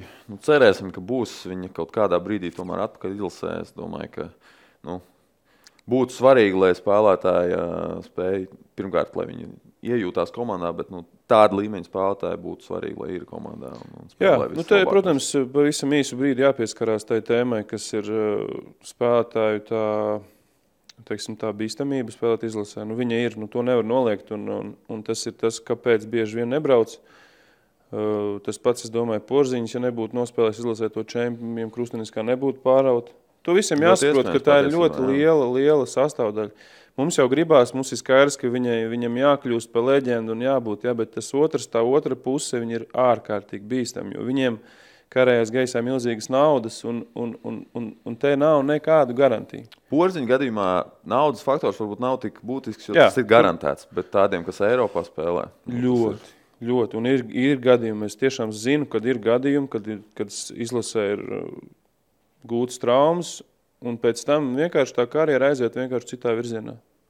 Un neviens vairs neko es, nepalīdzēs tur. diemžēl jāpiemina tas pats eh, Jānis Bērziņš. Nu, Jā, viņš vienā vasarā nospēlēja U20 un uzreiz aizbrauca uz lielo čempionu 2013. gadā. Mm. -hmm. Un pēc tam pirmo reizi pārāva krustens. un Tagad jau trīs reizes to trīs reizes. Tas jau, es saprotu, mūsdienu medicīna pieļauj šādas lietas, un, un viņš spēlēs, un viņš jau spēlē, un cepuri nost Bonim, viņš vēl visu izdarīs, jā, bet iedomājies, kā, kā viņi nobremzējuši tas viss. Jā, kur, Un kur, tagad jau par to neviens nerunā. Viņi tā visu ir aizmirsuši, šo viņš traumatisks. Kā viņam ietekmē arī var- finanses, viņam viss vis, vis kopā. Nu. Tā kā Tas pats Jā, tas pats jā. stāsts. Viņš bija žēlgari, gatavs tūtās, tūtās, tūtās, un viena trauma pēc otras. Un tas lielā mērā ar, ir no tām pār, pārslodzēm vasarā. Un to tā kā īsti neviens negrib saprast. Visi, mm. Viņiem patīk, nu, man arī, patīk eh, drusku pačīkstēt par to, ka tāda Anita nav labi. Tur viņai citi, citi iemesli, kāpēc viņa nav. Bet, bet ļoti bieži tie ir, eh, tie ir šie te riski. Tā kā, jā, un, un tad eh, treneri. Pats pēdējais treneris, seši labākie aizdītā gada basketbola savienības versijā ir Ainārs Čukste, Jānis Gailīts, Roberts Stelmhers, Gundars Vētra, Artūrs Visovskis Rubens vai Mārtiņš Zībarts. Tavs sešnieks, pirmais varbūt. Jā, Arthurs Visotskis, Rubens, eh, manā skatījumā, uzreiz top 1. Viņš viņai ir pagājušajā gadā. Jā, es liktu vēlreiz pārliecinoši. eh, Kāpēc? Tāpēc, kad uh, trenerim ļoti, manuprāt, mūsdienās treneriem ļoti grūti atrast balansu starp uh, stilīgo, šausmīgo treneri, ārprātīgo treneri, ja, un attiecībām ar, koma, ar, ar, ar komandu, ar, ar stāfu, ar, ar visiem. Mm. Uh, Visotskis Rubens ir atradis perfektu balansu starp to, ka viņš ir koleģiāls, viņš māca normāli komunicēt, dusmīgi brīžiem, bet normāli. Viņam ir kārtīgs, konstruktīvs Jā, Dialogs. Man liekas, tas ir. Tas. Jā, un, un tas līdzsvars ir vat, neviens, manuprāt, vēl pagaidām Latvijā to īsti neprot. Mm, otrā vietā noteikti būtu Gailīts, manuprāt. Tāpēc, kad Gailīts ir eh, nu, pierādījis to, ka nu, kurš tad lika uz Vēfu beigās. Nu, jā, finālsērija. Neviens visi domāja, ka nu, tur tik ļoti, tik ļoti pārliecinoša uzvara Igaunijas, Latvijas Igaunijas līgā Ventspilī, ka nu, te viss norakstīts. Jā, plus vēl Mareks notraumējās. Mareks. Masku nu, spēlē to finālsēriju. Un atrast veidus, atrast, nu, tas nav viegli. Es zinu, cik tas ir nenormāli grūti. Un, un, un savākt to komandu un tik pārliecinoši vinēt, tas, es domāju, numur divi. Uh, numur trīs nu, noteikti manā gadījumā būtu Kas tur vēl bija mums? Čukste, Štelmahers, Vētra, Zībards. Nu, redz, pa Vētru grūti teikt. Polijā trešā vieta. Jā. Polijas čempionātā. Jā, grūti teikt. Viņš tas neredzams diezgan mm. tāds, tāds Varbūt pa maz rakstat par viņu. bet, jāskatās. Mājās ir uzdevuma augstums, vienmēr raksta. bet, bet, jā. Tu nevar vaļā tos sieviešu pasko rakstus, varbūt. Es cenšos visam tā sekot līdzi. Starp citu, pie Gundera pat es paspēlēju bišķiņu, bet... Kur? Baronā. Ah. Jā. Esmu 16, 17 ah, gados jau jā, biju jā. Baronā un divus pareiz. gadus pie viņa. Un tad jā. es pārāvu krustnisko saiti. Mm -hmm. Nē, es liktu Štelmkaru trešo. Uh, nu, Zīberts man ir uh, divējādi. Uh, rezultāti jau unikāli. Kā treneris arī, nu, mm. teiksim, šeit varbūt tas balans uz otru pusi drusku pa daudz. Prasītos atkal vairāk tas uh, tren, tre, trener, serbiskums. Jā, trener gulbi uh, dotības. Uh, tā kā, bet izlasi. Nu, tur ir baigi. Es, varbūt, neesmu tik kompetents tur, tur uh, par to runāt, bet uh, nu, šeit ir jāatrod veidi, kā savu labāko spēlētāju izlasē noturēt. Nu, tur nav attaisnojuma tādam, tādam momentam, manā skatījumā, nav attaisnojuma. Nu, tur var nu, stāstīt, nu, ko grib. Pagaldāk no abām pusēm. Noteikti. Un noteikti, ka visticamāk, kad uh, vairāk vainīgi bija šajā gadījumā spēlētāji. Bet tev kā trenerim, uh, Manā skatījumā ir jāatrod veidi, kā kaut kur kaut ko nolikt malā, lai Eiropas čempions mājās atvainojas. Jā, nu, tas izbojāja visu to, tas to kopējo garšu par Zībartu paveikto sezonu. Precīzi, precīzi. Tā es arī, ot, ja forši formulētu, tad tā kā tu. Tāpēc līdz ar to es viņu nevaru ielikt kaut kādās foršās vietās. Es kā viņu gribētu izcelt vairāk, jo tomēr nu, ar TTT nu, viņi pārliecinoši zemāk. Tas bija super, jā. Un, un tas, ko viņi paveica Eirolīgā, un ļoti stabili spēlēja visu sezonas gaitā. Nebija tā, ka viņi tur kaut ko pēkšņi vinēja, un tad visi. Tāpēc viņi tikai iekļuva. Bet viņi arī ar tām lieliem superklubiem, ar kursus nospēlēja līdzīgas spēles. Fenerbakčs vinēja. Nu, tas ir, tas ir, es domāju, nu, tur, tur nav iespējams to paveikt bez treneru laba. Darba. Nav noteikti. Nu, nu, ļoti labs treneris. Nu, labi, es varbūt drusku varētu pamainīt. Tur, protams, tur, tur noteikti tur kaut kur pirms, pirms Telmakara vēl ieliks.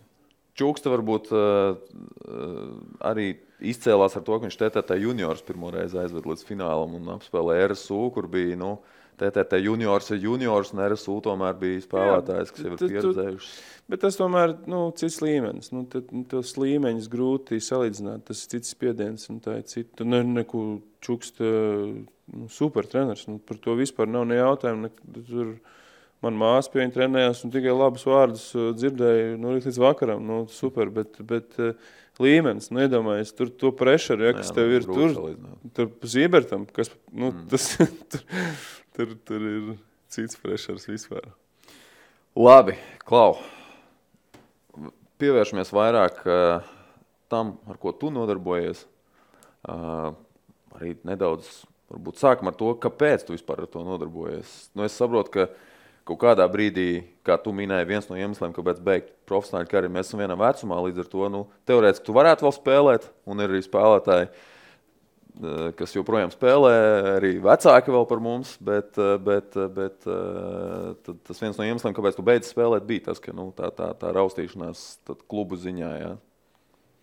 Nu, jā, tas, tas mans stāsts tur tāds, nav sevišķi interesants. Vienkārši uh, visu laiku centos tikt tajā nākamajā līmenī, un vienkārši nekādīgi nesanāca. Nu, šeit eh, noteikti ir kaut kādas, eh, mm, noteikti savas, savas lietas, nu, kad,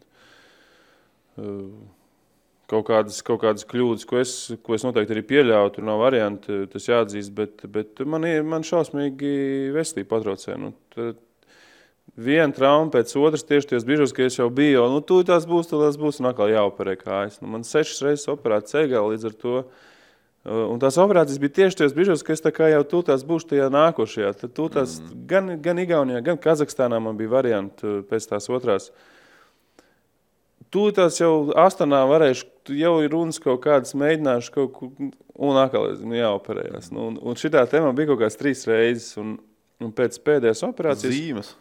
Jā, laikam, nu, bija noteikti, kad uh, jāattīst šis projekts, laikam bija jau, jo viņš jau, tu, tu par to es tūlīt izstāstīšu, jā, bet, nu jā, bija tā, ka pēdējo traumu es dabūju, un uh, tā bija uh, pēdējā sezona pēc Valgas. Sākus pie Gulbi baronā, un, un tu nevarēji pavilkt to visu viņa jaudu, jo tur, tur tas, tas prasības bija mežonīgas, tur, tur izdzīvo tikai Labi, tie, kas tu, izdzīvo. Tu spēlēji Baronā arī kopā ar uh, tajā laikā, kad Dārzs Zoni jau spēlēja Baronā. Jā, jā, jā. Tas bija tāds interesants moments. Jā, bet eh, te kā nu, viegli, nu, ko es dzirdu no visiem, tas ir tā, ka dāvis tur, tur bezsakars un tā un tā un tā. Uh, bet uh, ir bezsakars, es nenoliedzu. Tas viss, kas tur darījās, dāvi, nu, dāvis sakrā bija, bija drusku bezsakars, bet neviens nerunā par to, cik tam pašam, tam čalim bija iekšā. Mm. Tu nevari iedomāties, kā viņš strādāja. Viņš bija pirmais zālē Es pēdējais. saprotu, jā, viņš dzīvoja zālē. Viņš, vien, nu, viņš mēģināja apmānīt to tur augšā, to, to vīriņu, kā vien māk. Jā, jo dotības, nu, tā kā mēs atgriežamies pie fizioloģiskajām dotībām. Nu, vienkārši nebija. Fizioloģiskās dotības, un, un, un nevar, nu, nav tik viegli apmānīt. Nu. Bet mēģināja, un, un tās tā atdeve, es jau brīnījos vispār. Viņš bija nu, darba spējas, viņš citās lietās savā dzīvē.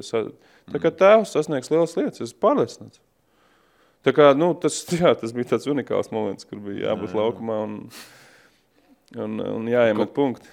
Bet kaut kādā brīdī, nu, spēlējot, nu, nu, tu droši vien arī, kā jau teicu, neesi tas vieglākais raksturs. Nu, tev droši vien arī nāca uz Nepatīk. ārstu prāgu kaut kas. Jo, jo. Nu, tāpēc jau lielākoties uh, izvēlējāmies pamainīt. ceļus, jā. Jā, jā, jā. Nu, man bija, nu, vispār tā hierarhija bija tāda, ka tur vēl divi priekšā man bija. Nu, man bija jau 30 gadi. Nu, man nebija tas brīdis, kad es, manā skatījumā man bija tagad, eh, nezinu, tur no jauna jāsāk sevi pierādīt un savas kvalitātes jāpierāda. Nu, es vienkārši nejūtu to, ka tas būtu godīgi, nu, ja, tur, tur nekādā gadījumā ne labāka džeka par mani. Nu, Vienkārši viņi ir priekšā un viss, un tu darīsi, darī, ko gribi, tur nav variantu. Nu, tu, tev brālis var izstāstīt, kā ir profesionāļos, ka tev vienkārši pieliek priekšā. Nu, viss, nu, varbūt vienkārši viņam lielāka alga un viss. Un tu vari izstiepties, sarauties visiem vienalga. Līdz ar to vienkārši jā, pēc aizgāju uz valgu, un pēc valgas dabūju sesto operāciju, dāvaniņu sev pēc sezonas. Un tad es sapratu, ka, Nu, nu, pēc sezonas jau. Jā, Nospēlēja tā kā līdz nospēlēju līdz galam. un, un, un eh, nu, to traumu es dabūju kaut kāds divus mēnešus pirms sezonas beigām, jā, un tad ar tādu krakšķošu, tādu no skrīmšu dīlu, tur, tur bija arī gabali saplīsuši, un tad man krakšķošs celis tāds bija nobliez līdz beigām ar pretsāpenēm, un, eh, un tad es sapratu, ka, nu, tā nauda nav, un tam viņi palika man parādā vēl ļoti liela nauda, un, nu, ļoti liela, nē, nu, priekš manis liela, varbūt, teiksim, tā būtu pareizāk teikt. Nu, vairākus mēnešus vienkārši tā var teikt. Precīzi. Jā. Un, eh, kas, jāatdzi, kas jāpiezīmē, viņi samaksāja, bet divus gadus maksāja. Okay. Tā kā iedomājies, nu, nu absurds. Nu, un tā es domāju, nu, bija, viss, viss, bija sapratis, kad, kad Tas bija tas mērs. jā, tas bija tas mērs. Un tad paralēli, nu, individuālā skola, viņa bija astoņas gadus jau, šobrīd ir viņai astoņi gadi, jā, viņa visu laiku man paralēli bijusi. Bet kā, kā, kā tu nonāci? 11. gadā sanāk. 11. gadā mēs, un principā pavisam vienkārši, es, es gāju uz zāli, 64. vidusskolu, paldies tālāk direktorai Dācijai Lācei, kas, kas mani, man ļāva Nedzina ārā, ja? uh, nedzina ārā un ļāva tur dzīvot, un, uh, un es uh, vienkārši visu laiku trenējos. Un vienā dienā mēs ar kolēģi Jānu Šultu mētājām, un te es tā izspļāvu, nu, ka, kur te vēl ir vispār kāda iespēja jebkuram, mm. es saprotu, ir, ir ļoti daudz vietas, kur komandas rīko savus individuālos treniņus. Jā. Tas pats Vēfs rīko individuālos treniņus mm. saviem cilvēkiem, nu, teiksim, saviem spēlētājiem ir individuālais treneris. Tāda praksa jau visur ir, arī ārzemēs. Ir praksa, ka ir individuāli treniņi. Bet nebija neviena iespēja jebkuram mm. izdomāt, ka viņš ir patrenēties, vai tu esi jauns, vecs, uh, sieviete, vīrietis, uh, profesionāls vai amatieris. Vienkārši tikt zālē un tevi strādās jaudīgi un profesionāli. Mm. Tādu pakalpojumu vispār nebija. Un mēs domājam, ka tas ir jāsāk piedāvāt. Un sākumā ļoti tā, nu, teiksim, piesardzīgi, šausmīgi, jo, jo nu, mēs jau nezinājām, ka kādam vispār interesēs. Mm. Un, līdz, un mēs strādājam bez vadītāja. Jo mēs, nu, tas bija tāds hobijs visu laiku. Hobijs, hobijs, hobijs, hobijs. Un tad apjoms drusku auga. Tas, ko es šobrīd dzirdu, tie pārmetumi, kad jūs varējāt jaudīgāk uzreiz visu attīstīt. Pirmkārt, mēs neattīstījām neko ar investīcijām. Mums nebija 100 tūkstoši, ko iegrūst, un, mm. un tu būsi jauda, noalgosim vadītāju, un tu uzblēzīsim kaut ko baigi, baigi jaudīgi. Tas viss tika darīts hobija līmenī, lēnām augot. Patiesībā šobrīd, skatoties, es uzskatu, ka ideālais variants Ja, jo, jā, tu jau arī paralēli vēl. Es vēl spēlēju, jā. Un es ar, ar, ar vienu jā, aci pieskatīju. Man droši vien darbi bija. Visiem darbi bija. Jā, jā, jā. jā. Un, un uh, es ar vienu aci kaut ko tur pieskatīju, bet nu neko nopietni tā. Tas apjoms auga, tas, tas sākam kaut kāds uh, taisīt pasākums. Kā, kā jūs dabījāt tos, tos pirmos, nu, ka, Kā jūs sevi izpozicionējāt ārpus, eh, ārpus, ārpusē, tā lai nāktu cilvēki, lai vispār dzirdētu par jums, ka ir tāda iespēja? Nu, pēc būtības, kā strādā bezbudžeta mārketings, tā arī mēģinājām. bezbudžeta mārketings, nu, no mutes mutē, atceros tajā laikā draugiem LV, Facebooks, mm. Instagrams pat nebija toreiz, mm. YouTubes nebija toreiz. Bija, bet nu, tur mm, neviens vēl negāja. Mm. Tad tādā veidā arī mēģinājām. Plakātiņus taisījām, taisījām atvērto durvju dienas, taisījām atklātos treniņus pa visu Latviju, visu kaut kur mēģinājām ielīst bez budžeta. Ja, tā kā, ja šobrīd mēs varam jau rēķināt budžetu un kaut kur, kaut kur nopietnāk reklamēties, tad, tad eh, tajā laikā bezbudžeta mārketings mums, eh, ko vien varēja pavilkt, to vilku. Un, un eh, tas, ko mēs ļoti centīgi darījām, bija nevis skriet ar kaut kādiem fantastiskiem lozungiem, bet, bet mēģināt to treneru kvalitāti dabūt tā treniņa kvalitāte. Tas, ko es, piemēram, kā izbijis spēlētājs, zinu, kad nu, var uztaisīt individuālu treniņu. Nu, var viņu uztaisīt jebkurš, principā. Var arī, principā, viens pats, ja tu gribi. Bet dabūt viņu kvalitatīvu, ar rezultātu un ar profesionālu attieksmi, tas jau ir kaut kas ļoti dārgs. Tas jau ir kaut kas tāds, ko tu tā, nu, tā vienkārši nevar dabūt. Zin kā, ir, daudziem ir uzskats, ka mani var trenēt tikai, man var iedot kaut ko, ja es esmu profesionāls, man var iedot tikai kaut ko tāds, spēlē, tāds kurš ir pats bijis spēlētājs, vēlams augstākā līmenī par mani. Mm -hmm. Jums tur nebija tādi džeki, kas bija mm augstāka līmeņa, kas mm. bija augsta līmeņa spēlētāji, pat profesionāli nebija. Ne. Profesionāli, uh, bet, te, te, te... bet, bet to, nu jā, nē, es nepiekrītu šim vispār, bet, bet pastāv tāds uzskats, jums bija jāsastopās ar šādu stereotipu varbūt kādreiz. Nu, ko tad es tur iešu pie jums, kas tad jums tur trenē? Nu, tad vispirms pastāstīšu, ko, ar ko bija jāsastopās. Vis, vispirmais bija jās, jāsastopās ar to sporta skolu treneru jā. uh, lielo negatīvo attieksmi, uh, līdz mēs viņiem parādījām ar darbiem un, un, un ar skaidrojumiem, kas tas vispār ir. Jo tas bija pilnīgi jauns produkts. Pilnīgi kaut kas nebijis. Eh, jo visi domāja, ka mēs tagad kādu nozagsim un taisīsim, un ņemsim sev un taisīsim komandu, un viņi pie mums, kamēr mēs pierādījām, ka mums nav komandas, kamēr mēs pierādījām, ka mums vispār neko no jums nevajag, viss, ko mēs gribam izdarīt, ir celt individuālo meistarību, tā treneri, šobrīd, piemēram, treneri jau kā norma, ISBS, jā, nu ej, mm. tev ir jābūt uz maniem treniņiem, un tas ir ISBS galvenais nostādījums. Nedrīkst kavēt sporta skolas treniņus. Mm. Ja mēs uzzinām, ka kāds kavējas speciāli sporta skolas treniņu nāc pie mums, mēs viņu aizliedzam nākt, viņš nenāks. Jo tas nav, kā mēs strādājam. Mm. ISBS ir, ir, ir papildus, tas tāds maziņš dopings, tā ir tava ikdienas darbam. Viss. Un, uh, un tas, atgriežoties pie tā, ko tu jautāji, uh, tas stereotipi kaut kādi ir, ko jāsastopās Jā, tie, nu, treneru, teiksim, kvalifikācija. Tādu vispār, es tev teikšu, profesiju, viņi vēl joprojām nav. Amerikā tā ir profesija. Tas tu vari izmācīties par individuālu treneru. NBA strādā individuāli treneri. Starp citu, eh, Latvijas izlases bijušais treneris Nenats Traikovičs. Viņš ir, iz, viņš ir izmācījies, viņš ir bijis un vēl joprojām ir NBA individuālais treneris. Tas, ka viņš tur kaut kādu brīdiņu patronēja Latvijas izlases, tur hobi, hobija pēc, ja, tur, tas cits jautājums. Bet, eh, un mēs to cenšamies cilvēkiem iestāstīt arī vēl šobrīd, kad vajag uh, pirmkārt uzticēties tiem speciālistiem, jo viņi savu darbu dara jau ilgi. Un, un tas ir specifisks produkts. Individuālais treniņš nav komandas treniņš. Līdz ar mm. to tas tavs individuālais treneris īstenībā pat būtu diezgan, nu, viņš, neteiksim, nu, es noteikti neteiktu labāk, bet, bet savādāk trenēs tevi. Jā, protams. Kas es... ir tā pakete, ko, kas, nu, kas ietilpst tajā, nu, pie jums atnāk tagad, teiksim, bērns? Mm -hmm. Kas ir tas, ko jūs viņam gribat iedot? Uh, vis, vispirms ir tā, tas, tren, tas uh, pirmais treniņš noteikti ir tāda. Uh, Iepazīšanās. Iepazīšanās, evaluations, angļuiski nu, tāds Jā, uh, novērtējums. novērtējums, kas te vispār ir, ko mēs darām, ko mēs gribam. Hmm. Uh, ja tas ir bērns, vēl jau vairāk.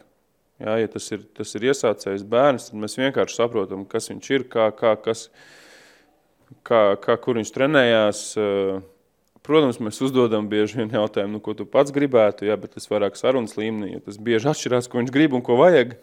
Jā, protams, tā ir treneru kompetence, un tad mēs sākam strādāt. Un mm. it īpaši, ja, kas šobrīd trūkst, tā ir, tā ir cilvēki domā, ka eh, tad individuālais darbs jāsāk no 11 gadiem kaut ko pilnīgs muļķības.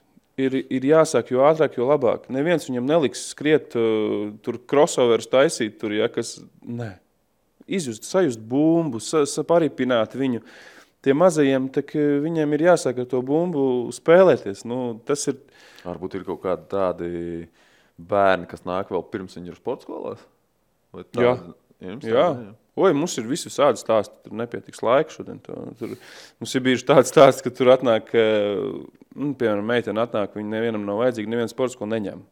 Mm. Vienkārši neņem pat treniņus. Viņai patīk tas basīts. Viņai jā, tā patīk basīts, un, un viņa nav kur trenēties. Un, un ISB saka, kā mēs vienmēr esam, jebkuram nākat, mums jebkurš. Viņi atnāk, viņi sāk to bumbu dzēnāt, tur, tur sākumā smieklīgi, hobija pēc, hobija pēc. Divi gadi paiet, viņi TTT juniorais, vēl divi gadi paiet uh, Amerikā, un vēl divi gadi paiet, uh, pabeidz Amerikā biznesa grādu dabūju un Kur brīvu. Nu, ir tāda viena meitene. Luīzes Krastiņa. Okay. Ja grib zināt konkrētāk, mm. spilgts piemērs tam, kad, kad cilvēks uh, nu, es karatē, viņi kaut ko karatē trenējās un izdomāja basīti. Un Lūdzu, Pilsēta vienmēr kā izgāja šo visu ciklu tādu. Jā. Ciklu, es, protams, nevaru, nu, es arī vienmēr stāstu visiem, mm, galvenais noteikti, kad eh, tā, tie lauri jāpūc ir sportskolas treneriem, jā. Jo mēs neesam viņa audzinātāji. Mēs, ne, mēs nesakām, mēs, iz, mēs izaudzinājām kādu spēlētāju. Mm. To mēs nekad ir nedarīsim. Šajā gadījumā pat varbūt drusku vēl varētu jā, teikt, jo mēs tieksim, ņēmām, ka nevienam viņa nebija vajadzīga. Jā. Bet to lielo darbu, protams, iegūst sporta skolas treneri. Un viņi ir tie, kas, kas, kas izaudzina tos uh, bērnus. Mēs esam tikai tāds mazs dopings, un uh, kas, kas zīmīgi, ka pieejams jebkurā laikā, pieejams jebkuram. Un, uh, būtībā... jūs, esat, jūs bāzējaties 4. vidusskolā? Nē. Nē? Mums nākošais mēnesis būs jau deviņas zāles. Ah, okay, okay. Mēs esam uh, vis kaut kur. Tik, tikko uh, atvērām filiāli Ogrē. Pirmo reizi esam ārpus Rīgas. Bērzi, jā, jā. jā. Mm. Un uh, piesaistījām arī Ilzu Osklebovicku, kas ir runājot par treneru kvalifikāciju un jaudu. Jā, tad nu, te jau vispār jau aiziet. Uh, mm. Uh, nerunāju par to, ka uh, vienkārši tas produkts, nu, nu, kārtīgs profesionāls darbs. Ja, tas, ir, tas ir ļoti svarīgi, un uz to mēs ļoti esam gājuši visus šos astoņus gadus. Tas ir bijis kā galvenais. Lai nav nekāda pašdarbnieku momenti, visiem ir augstākās izglītības vai procesā. Mm. Nav nekādi trenēji, kas ir bijuši kādreiz super slaveni spēlētāji, un tagad var trenēt visus un mācīt visu. Mēs tā neuzskatām. Mēs uzskatām, ka ir jāaiziet tā skola, un, un, un, uh, un tikai tad var ķerties klāt, ja, it īpaši bērniem. Tā kā, nu, tādi momenti, tā mēs strādājam. Uh, kā jūs, teiksim, ok, viens ir individuāli sagatavotība, tīri basketbola meistarībā, bet uh, fiziskā sagatavotība, kaut kāds psiho, mentālais, psiholoģiskais darbs, tas arī notiek? Uh, šobrīd ir tā, ka uh, Tas fiziskais mums ir speciāli, teiksim, mēs viņus saucam par tehniskajām apskatēm. Okay. Viņas, protams, vēl ir izstrādes stadijā, viņas mēs tagad testējam tikai kā tas strādās realitātē.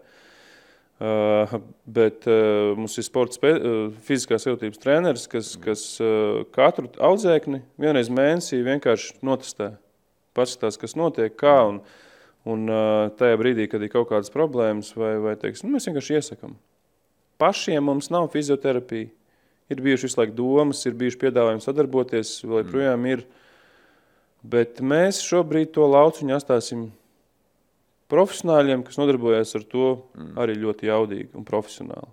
Nekādu pašdarbību mēs negribam. Arī viens nodarbojās. Jā, ja, starp citu, ļoti labi. Tagad ir arī mums bija piedāvājums sadarboties ar, ar dažādiem. Nu, tagad ir kur iet. Mm. Ir rītīgi, jaudīgi, kur iet un strādāt. Un, Būtībā, me... ja tu gribi, tad tu vari dabūt bez mazā visu, kas tev ir nepieciešams šobrīd. Tieši tā.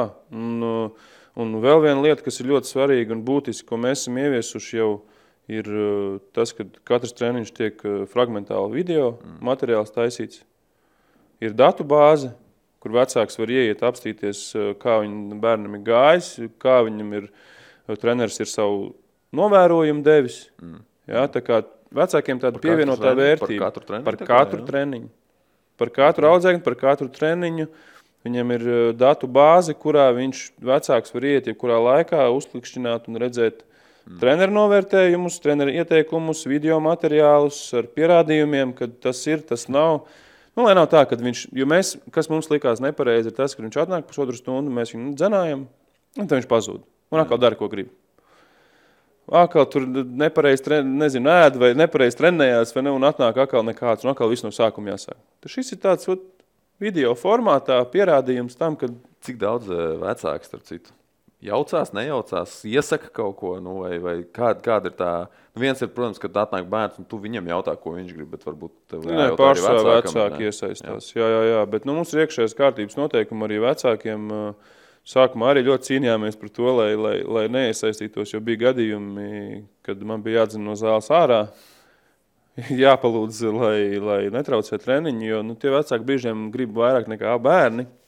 Un tad sanāk tā, ka uh, kad tas treniņš, nu, tā dinamika cieš un, un trenerim grūti strādāt, un tad, tad, tad mēs palūdzam pas, pasēt. no malas nāk. Jā, jā, jā. Nu, ir ļoti, mums bijuši vairāk gadījumi, ka tur dari šitā, dari šitā, un tad ir jāsaka, tā tad lūdzu iekšējais kārtības noteikumi. Mums ir treneris, jūs esat vecāks.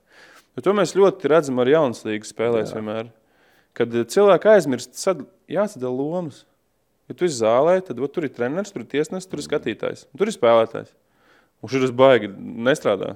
Basī vēl ir normāls, hoķi vajag aiziet. Nu, es saprotu, ka basketbolā arī nu, ejot, nu, ir, ir līdzīgi kā, tā kā, kā hokeja. Vairs mēs necīnāmies, šobrīd viss ir sakārtots, jauniem klientiem mēs izstāstam, liekam izlasīt, parakstīties mm. par visu. Tā kā, nu, teiksim tā, mēs esam izveidojuši ilgu gadu gaitā, varbūt varējām ātrāk, kas ir viens no pārmetumiem, ko es dzirdu pa laikam, bet eh, šobrīd jau esam izveidojuši struktūrētu, strādājošu profesionālu produktu, kas ir kontrolēts, nekādas, eh, kas man bija svarīgi, lai nav nekādas tur, tur eh, naudu mētāšanas pa zāli, ja, tur viss ir, viss ir nu, ar rēķiniem, ar, ar sakārtot grāmatvedību, ar, ar uh, profesionālu programmu, ja, kurā vecākam izsūtās rēķins, viņš vienkārši atver mēnesi vienu reizi, pārskait visu. Tā kā tāds, tādā sakārtotības ziņā šobrīd normāls līmenis, un te jau sākās, ko, ko es pieminēju, kad sākās tie jaunie produkti klāt. Ik pa laikam tad liekam klāt kaut ko jaunu, kaut ko jaudīgu. Nu, ir, ir vēl ļoti daudz uh, un ļoti visādas uh, lietas, kas plānojas. Jā, tas ir tas noteikti jāpiemina. Mentorings, kas šobrīd jau strādā sešiem cilvēkiem, ir, mēs piedāvājam vienu no treneriem izvēlēties kā mentoru. Un mentors uh, nodarbojās ar spēļu apmeklēšanu, ar mācību pieskatīšanu, ar fizisko sajūtotību, ar monitorēšanu. Mm jā, bet ciešā saiknē ar viņa sporta skolas treneru. Okay. Kā ir sporta skola treneri tagad? Kā, kā viņi uz to skatās?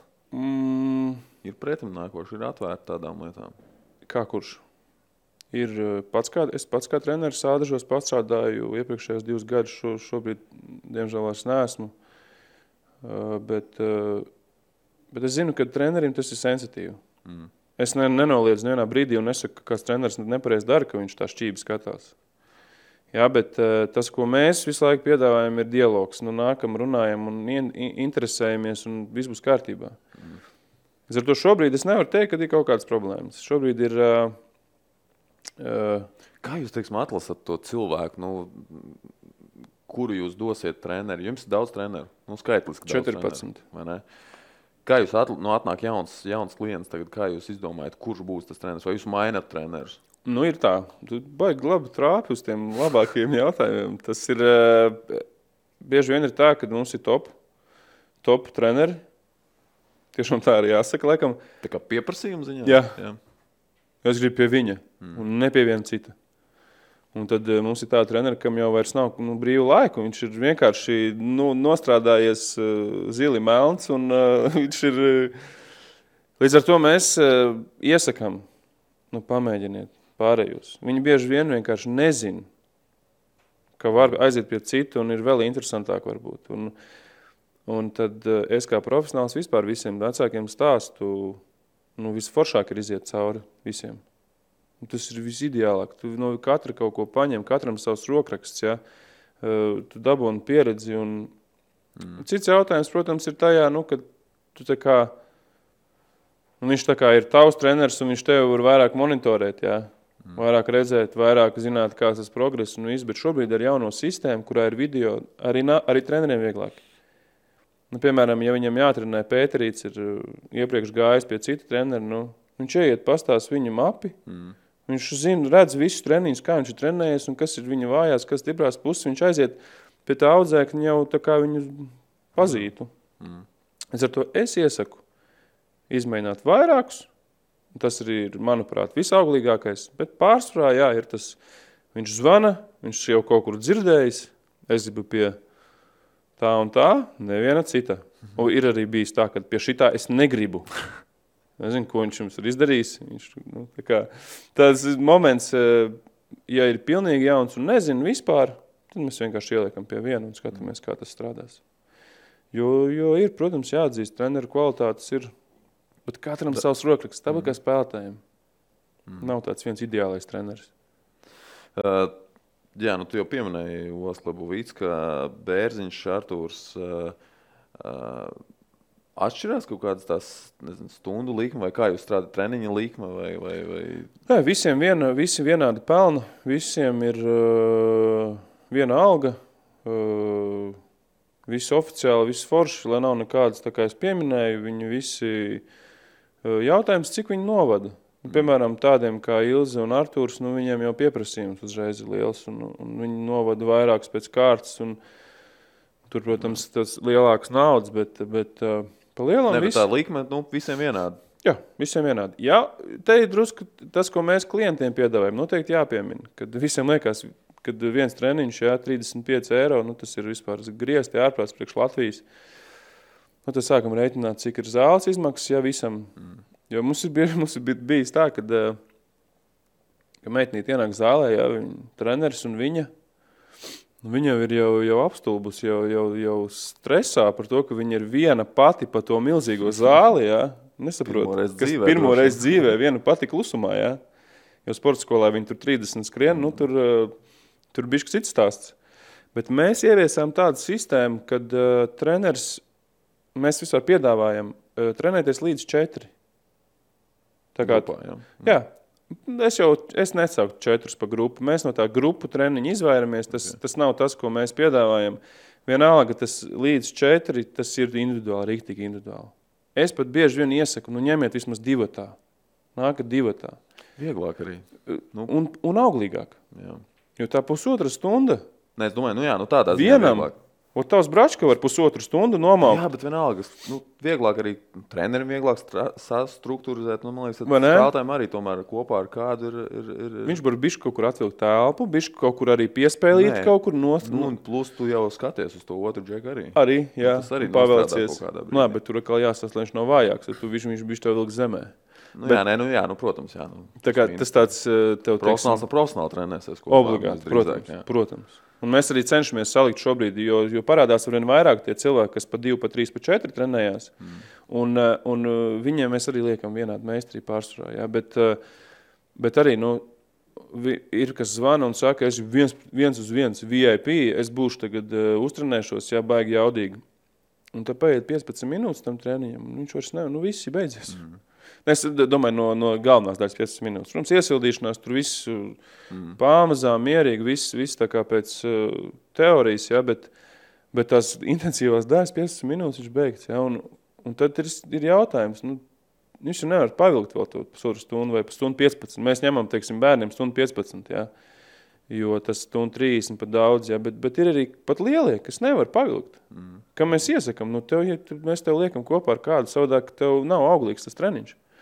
Līdz ar to, un, kas obligāti jāpiemina, ja nāc divatā, tad treniņš ir uzreiz lētāks, ja trietā, tad vēl lētāks, un ja četratā, tad pavisam normāli. Jā. Tad, kad ir uh, pa vairākiem kopā, ja kādreiz ir arī tāds viens uz viens kaut kāda, kaut kāda uzdevuma Protams, tāds. Jā, jā. uzlaižam, bet nu, viņi ir mazi, jo, jo tā, mēs cenšamies to sporta skolas to kontaktu maz, lai nav, mm. nu, nedod Dievs kāda trauma. Jā.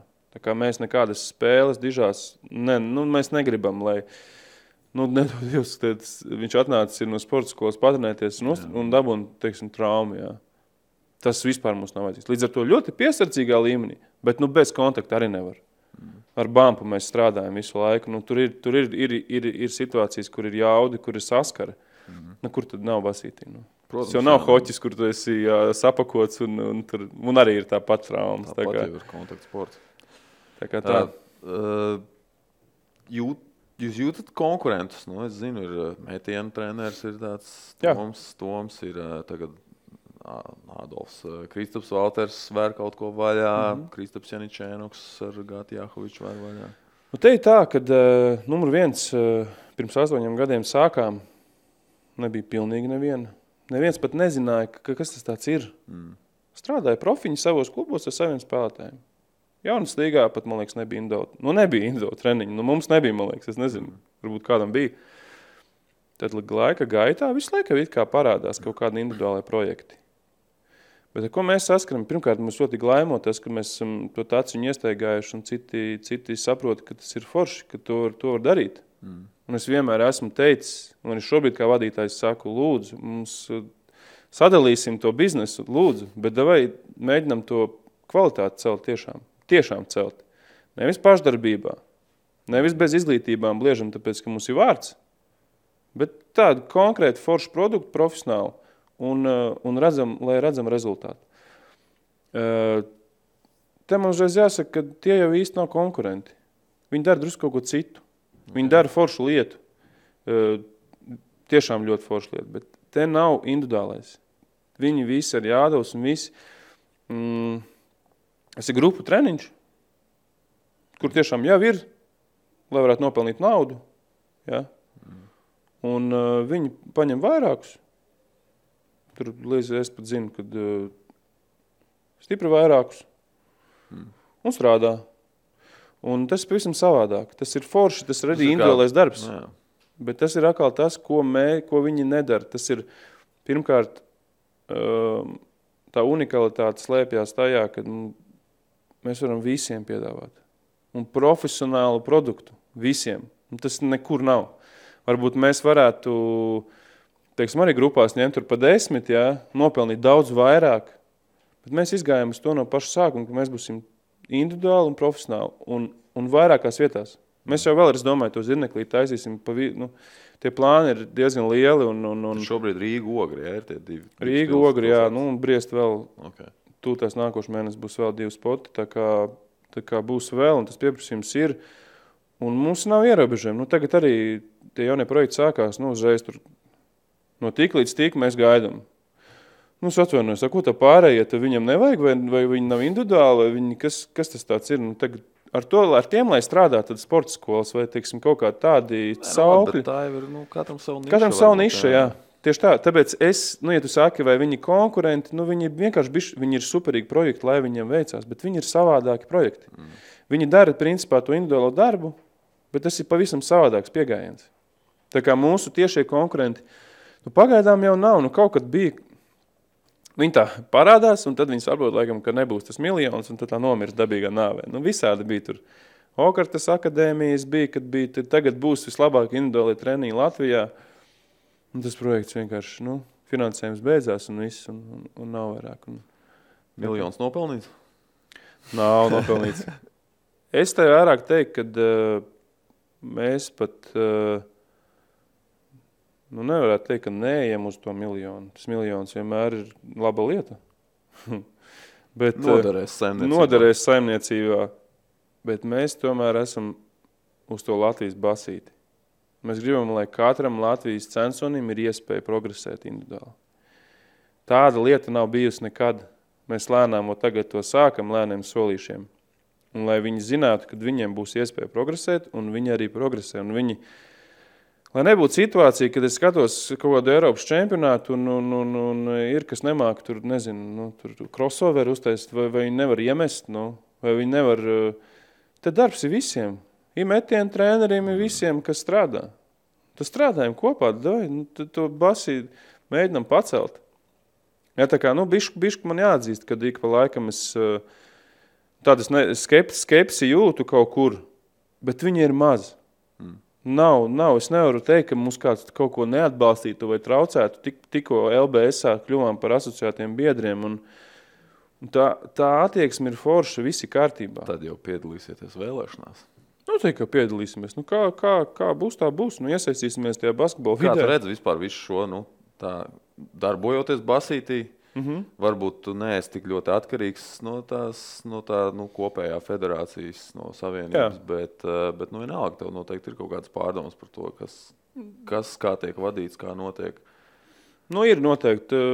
Pareizi arī pateicis, ka eh, arī to mēs esam gadu no gada mēģinājuši pieturēties pie tā, ka mēs esam pilnīgi eh, teiksim, neitrāla pozīcija. Kā, lai mēs esam, nu, mēs tādi arī esam individuāli, mēs neesam atkarīgi ne no viena, mm. reāli. Un tas bija arī mums jau šito gadu gaitā bija vairākas iespējas apvienoties un iet zem kaut kā, kļūt tur kaut kā. Mēs vienmēr esam palikuši neitrāli, neiespaidojami un savi. Tas ir ļoti svarīgi, manuprāt, lai būtu tāda ne, ne, neatkarīga organizācija. Tas būtu tas pareizākais. Un LBS šajā gadījumā uh, LBS vienkārši, mm, nu, man liekas, tas pirmkārt tādā, tagad saka, basketbola vidē iesaistoties ļoti svarīgi. Jā, jo Latvijas Basketbola Savienība, nu, ja mēs pa basīti strādājam, ar basīti strādājam, nu, tad, tad par kaut ko jāvienojās. Jā, katrā organizācijā ir vajadzīgs nu, kaut kādas pārmaiņas. Nu. Vienmēr viņas ir, es domāju, ka tas ir normāls process, normāls dabīgs process. Ja viņas nebūs, eh, tāpat strādāsim, viss būs kārtībā. Normāli, normāli gaita, manuprāt, ļoti milzīgs prieks par Aneti, kas ir gatava mm. uz priekšu. Te ir tik jāstrādā. Es saku, mums, mums kā neatkarīgai organizācijai tikai pozitīvi, jo kāds ir gatavs kaut ko darīt, kaut ko rīkoties, atbalstīsim. Tā kā kaut kā tā, jā, LBS, LBS Tur viss būs kārtībā. Nu, tie rezultāti bija vienīgi kādi bija šogad vasarā, bet, bet... bet tā ir viena vasara. Tā ir cikliski, vai ne? Jā. Tas tas ciklisks. Es, es piemēram, nevaru visu tagad doju. Nu, ja mēs būtu Krievijas izmērā, mēs varbūt, vai kaut vai, es nezinu, nu, vienalga, Ukrainas, tad mēs varētu pieprasīt kaut ko vairāk. Tieši tā. Jā. Uh, vēl kaut kas palicis? Kā tavam brālim treniņi patika? Pastāst? Ļoti patika. Ļoti patika. Viņš bija apmierināts. Aizgāja. Uh, jā, bija forši. Bija, nu, var just, ka profesionāli džeki. Profesionāli treneris, labi strādāja ar, ar, ar labu attieksmi. Un, un, mm -hmm. un, un, un, un, un, bija forši te vienā treniņā, ko Artūrs viņam vadīja. Tur nu, es arī biju aizbraucis. Un otrā galā mazais trenējās viens. Mm -hmm. Tas ir tā forši. Nu, tad vienā galā tev ir profesionāls basketbolists, otrā galā ir mazais. Tu redz ir... to, to, to tādu. Nu. Un tā ir pievienotā vērtība. Jā. Tāpēc, ka tas mazais jau ar vienu aci redz jā, jā, to profiņu. Un to, ko viņš var izdarīt. Un, un mēs šito esam baigi labi, ka tu ievēroji. Jo, jo tiem maziem tā uzreiz ir tāda iedvesma. Nu, viņš ir vispār neatraujams no tā basīša. Ja viņš ir redzējis, kā trenējās tas lielais. Nu, tur, bijuši varianti, jā, kad Dairis pie mums trenējās, ka Freims trenējās, kad, kad vēl nu, vesela mm. virkni, kas bijuši, viņi tie mazie un tie, kas ir zālē, arī tik pavalkās. Tā kā tas arī tāds viens bonus, ja, ja tu nāc pie mums trenēties, tu iespējams, ka otrā galā ieraudzīs reāli profiņu. Latvijas izlases čeku. Jā, tā kā, tā kā forši. Uh, paldies, ka atnāci. Nu, paldies, liels, par, šo, par, par, par, šo, par, šo, par šo projektu. Domāju, ka tur Jums viss izdosies, viss tikai jāturpina. Jā, jādara tikai, un tad jau viss būs kārtībā. Jā, nu, strādāsim, jā, strādāsim, skatīsimies. Tā kā jā, paldies, ka atnācāt. Šis bija podkāsts ārpus kadra. Paldies, ka klausījāties, paldies, ka skatījāties. Mēs ar jums tiekamies jau nākamnedēļ, visticamāk, nākamnedēļ. Jā. Tā kā vēlreiz paldies, sekojiet mums visur, kur varat sekot un klausīties arī iepriekšējās epizodes. Spotify, Apple podkāstī, SoundCloud un visur citur. Tā kā paldies un tā.